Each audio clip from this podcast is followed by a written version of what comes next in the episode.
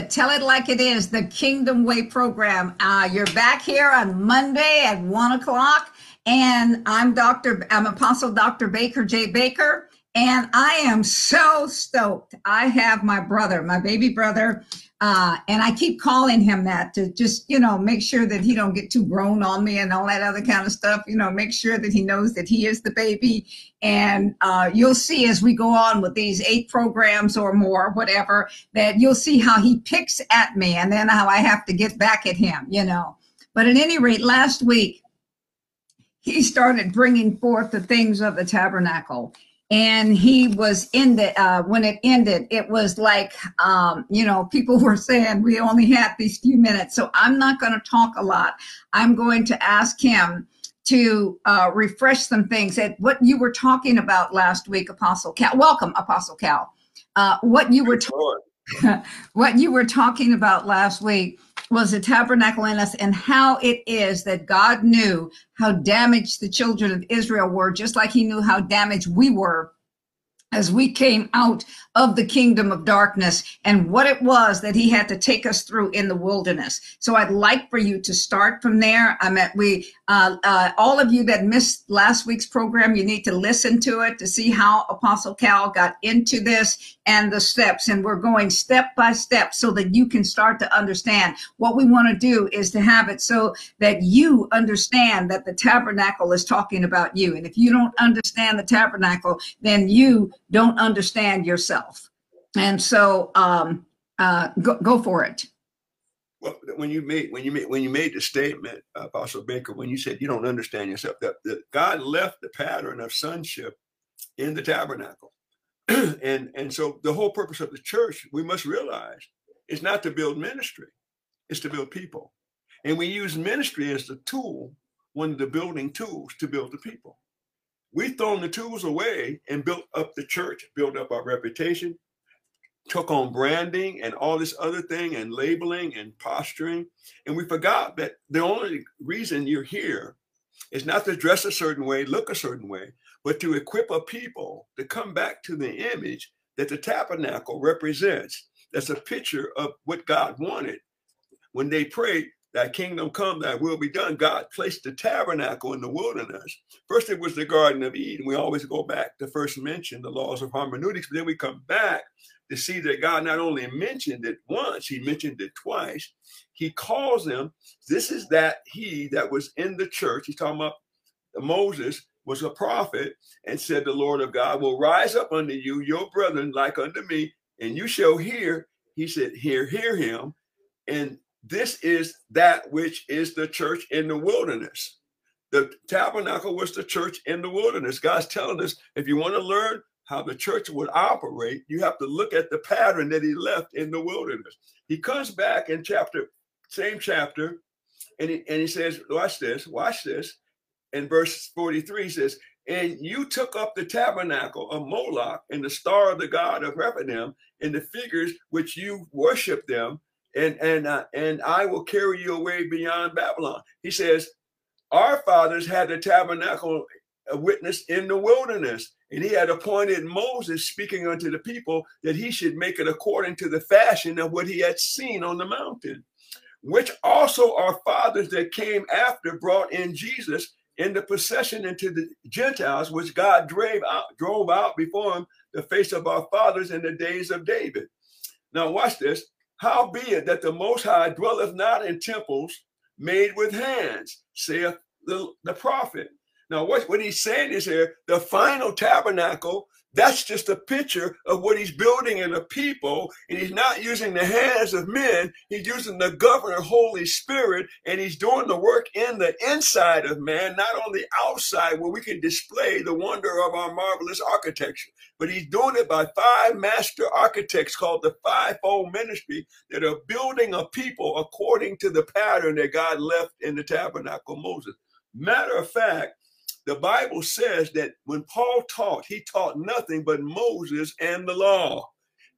He only taught what he saw in the 5 books. And when he began to read Exodus, he went up. The Bible says he doesn't know whether he was in the body or out of the body, but he had a third heaven vision. He said, "I'm not able to speak about what I saw, But I got a feeling downside of me that he wasn't able to speak it, but he comes back and pens the book of Hebrews, and he's writing in a different kind of style because he never saw anything in the earth that looked like what he saw in heaven. So it changed the way he wrote it, so we could see that what he did in the wilderness of Sinai is the same thing going on in heaven. Wants it to happen in the earth. So he gave us the tower. It would be remiss of us to be that high-minded, to throw away the valuable lesson that's in the tabernacle. Don't get mad at me because I studied, and don't throw away the value of what I studied because you didn't do it. I tell people, God sent certain people to study certain things, and we tie in all these wonderful men and women that I'm with now. Their thing is just as important as the tabernacle. But you can't throw out this and just take that. You got to take the whole thing and put this thing together, because right now the church is not looking like the church that's in that pattern that God left for us. Well, the people, we're not looking like that. And this is the part that I think is so important. There's a part that God has me to study, but as I listen to you in what it is that you're talking about, the beginning, the first mention, as we're talking about the first mention, it brings light, it brings life, it brings clarity in areas. And so that I'm able to see some of the things that I know that I am to study and to bring forth, so that people can see themselves in this image. So this is groundbreaking. If you don't have this, it's just like if you don't have a foundation to a house, you got a shanty. What you got is some things that's going to blow away. And this is what it is that he talks about in his word. He says, when you build your house on sand, and that is what it is that's happening a lot. You can build it on sand, but if you build it on this rock, it will not move. And so this is why this is so important. So we're taking people through line upon line. We're taking them through as it was when you began to teach this, when you began to release this. In fact, it's teaching impartation. When this is what it is, imparting this teaching into people so that they can see themselves. So when they look in this mirror, they can mirror themselves. They can see themselves in it. So go ahead. Well, I like to bring evidence to the fact that the tabernacle is what God says it is, and he gave it for a specific reason. It's not something that you throw away or say it's an interesting subject that you study. It's the pattern for building the new tabernacle. The pattern of Antioch, the model we talk about so often, comes out of the tabernacle.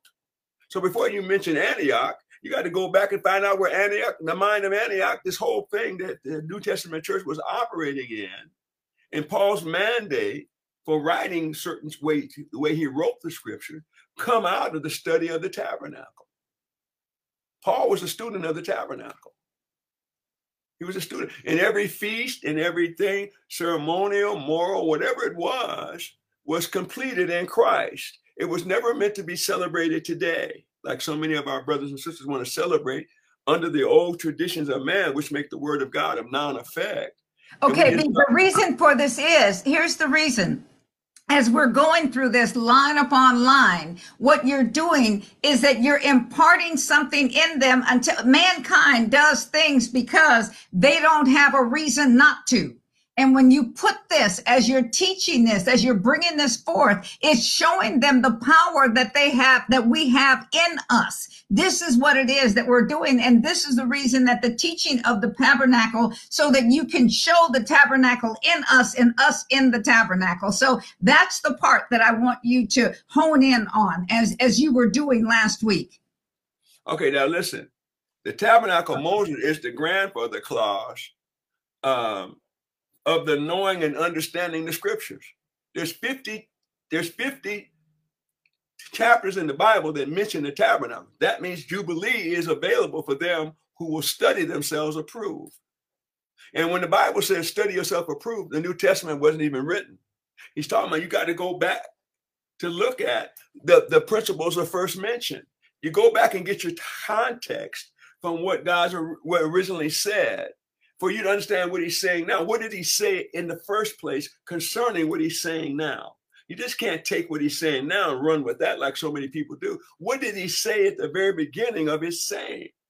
Okay, he says that, watch this, that understanding the Holy Scriptures is filled with prophetic symbols of better things. 13 times in the book of Hebrews, it talks about the tabernacle, the better things that were revealed in heaven, the things that, the things of Jesus that were before in front of us is superior of all things. And by him, all things consisted, constituted, or held together, Colossians 1:17. So the theme of the tabernacle, let me just read this. I got this in my notes. The theme of the tabernacle is Jesus. Mm-hmm. The tabernacle is Jesus. And you are the body of that Christ. So what he wants you to see is the work that was done on Calvary is being done in you to its completion. He's not going to complete it. We're operating on what he completed. We can't say I'm working for God. You got to say I'm working from him now. You can't say I'm doing anything for him, because you ain't helping God do anything. You can only work from the power that he gave you. You can only work from the anointing. You can only work from, but we got people today still working for. You can't work for nothing. You don't have the power to blow the fuzz off a peach. So what are you working for?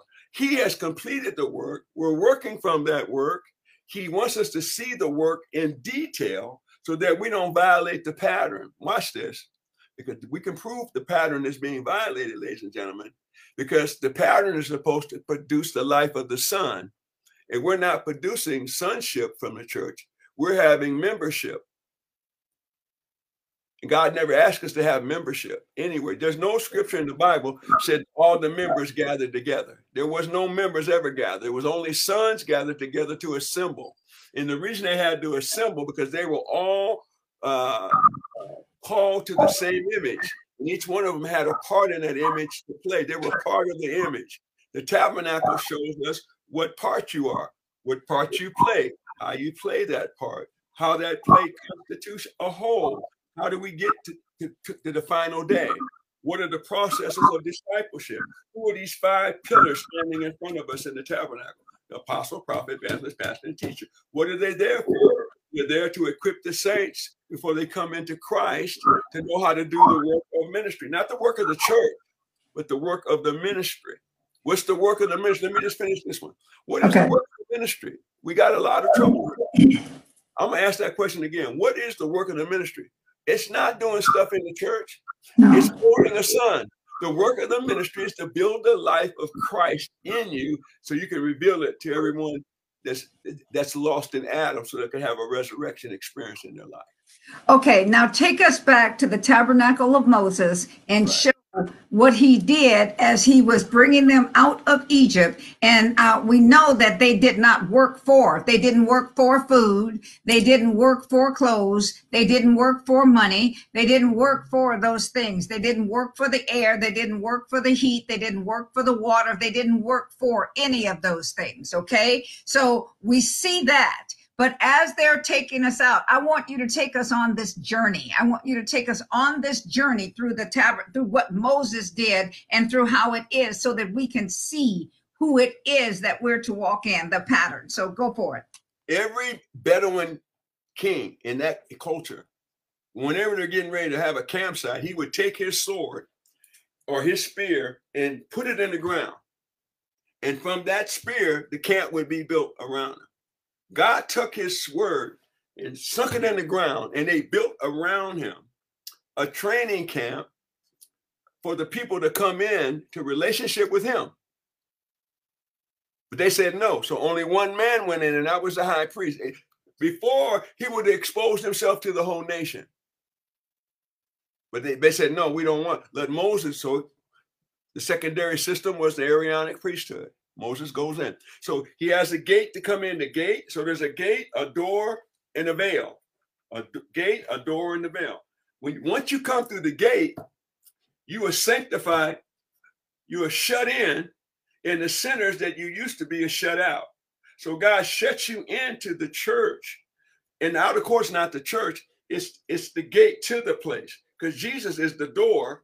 And the door is the beginning of the tabernacle where the fivefold ministries stand to invite you into sonship. Not the membership, but into sonship.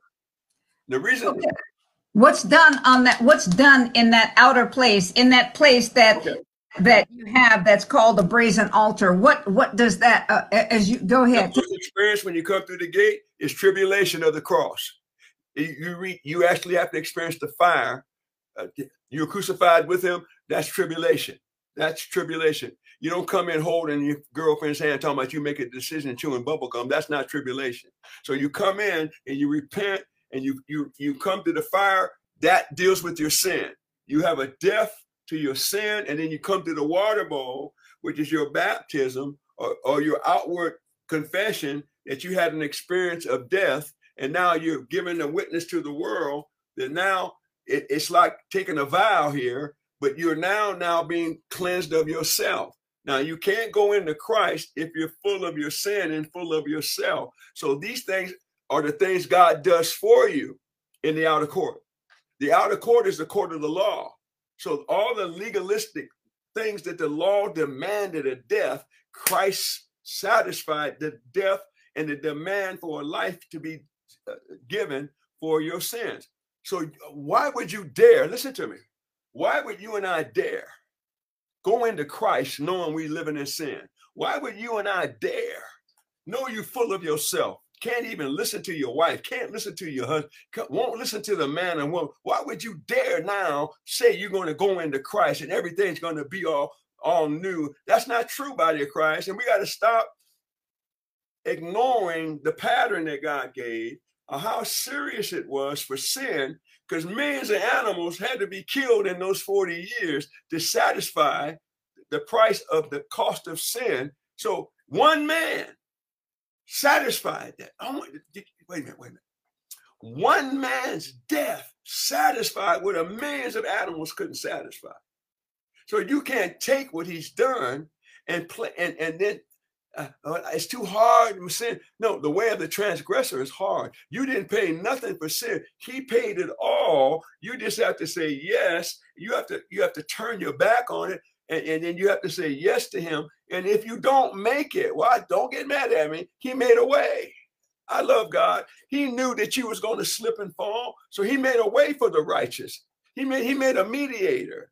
The God, Jesus. So this all plays out as you come into leave the outer court and you come into the tenant area where the church has lied to people. They said to them that you don't have to speak in tongues. And some people said, well, no, it's not required because only some speak in tongues. They didn't read all the Bible. They only read the part that agreed with their unbelief.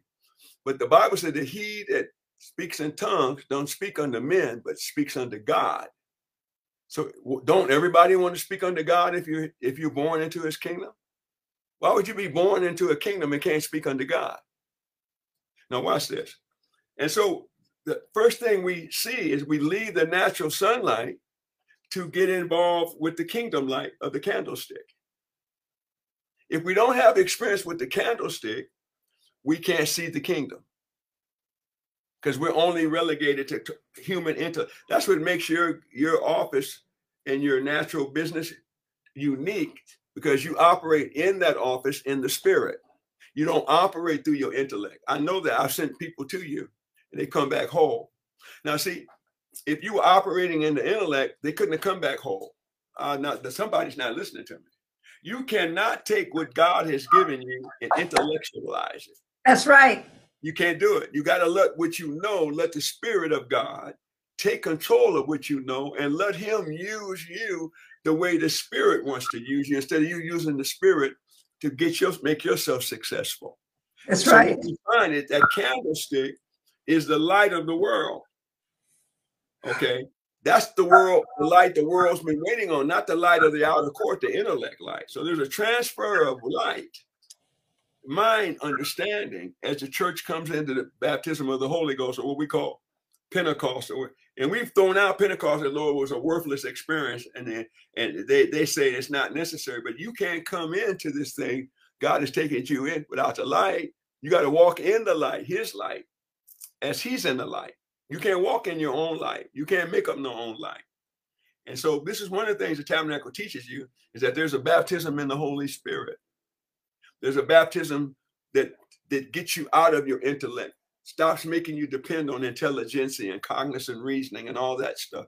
And then you make it yield to the light, and then now can take what you learn. And I don't want you to throw it away. It's valuable. But now it's going to be enhanced by his mind. Let this mind be in me and give me the wisdom on how to use what I know to be successful in my endeavors in the earth.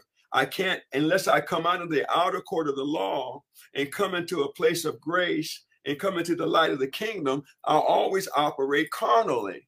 I'll be in smart, and I may get a DD and a PhD, but I'll be a carnal, intelligent, carnal person. But I will not be enlightened by the Holy Spirit, because you have decided that you know best rather than the Father knowing best. And you've chosen a way that's not in the pattern.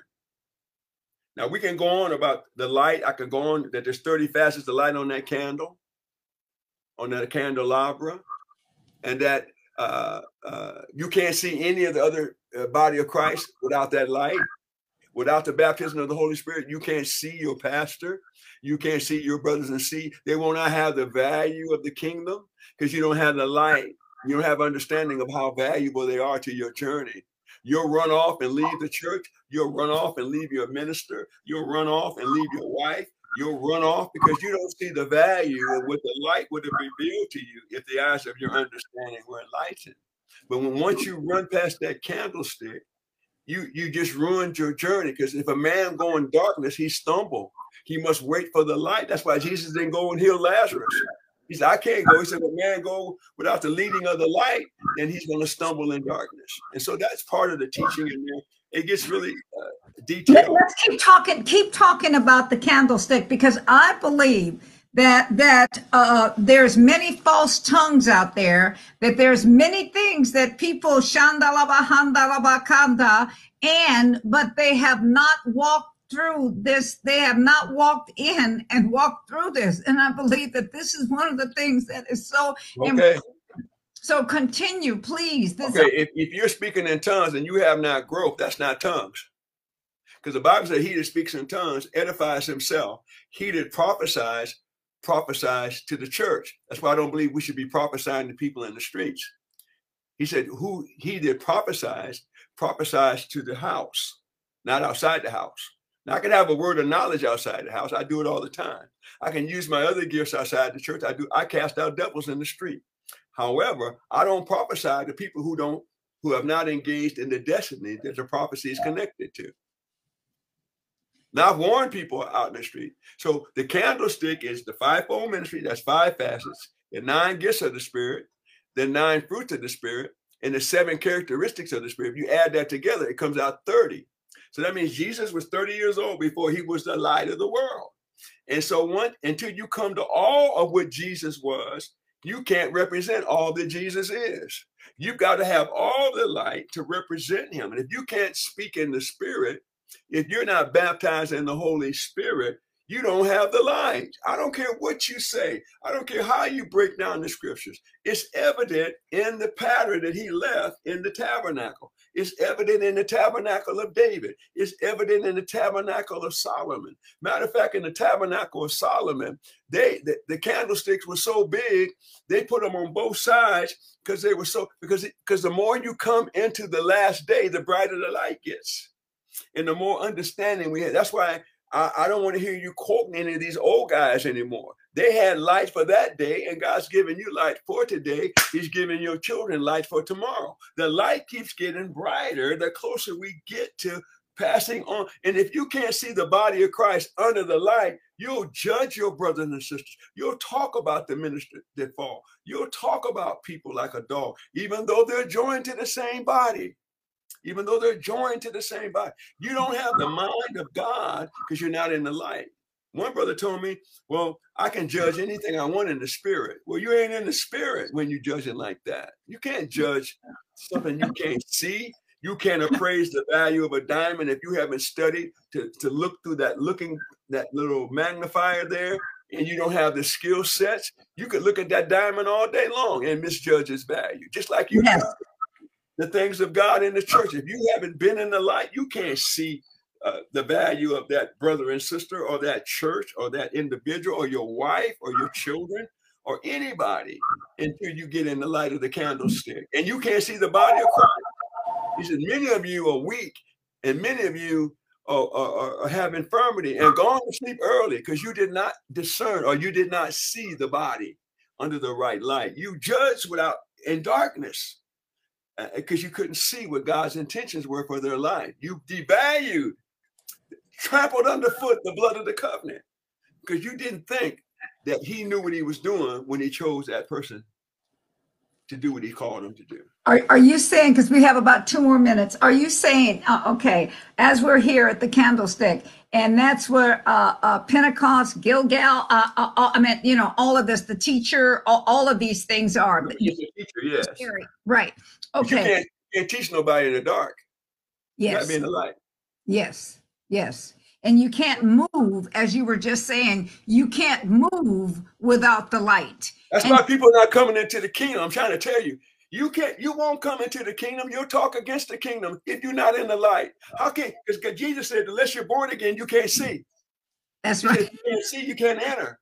So how are you going to come into the kingdom and you deny the light? It shows through the light upon your foot and your pathway to get into the kingdom. You can't come. You can't talk about stuff you can't see. How many of you ever been in a dark room and talked about stuff you can't see? You can't see the pictures. You can't see the furniture. You can't see the deck room. You can't see the color of the rug. You can't see nothing, yet you run in your mouth. And that's what he's talking about. Oh, okay, so here it is. Somebody says, I have been baptized in the Holy Spirit. I have been baptized with the Holy Spirit, but there is no change. There is no light. They pray in the tongue, but they jabber, or they say that they're praying in tongues, but here it is. And this is why this is so important. I really, really want you to talk about, even when we come back next week, I really want you to spend some time talking about this light, because I believe that this is a crucial place that many people have missed. And this is one of the reasons that things are falling all over and we don't have what it is that's needed to be had.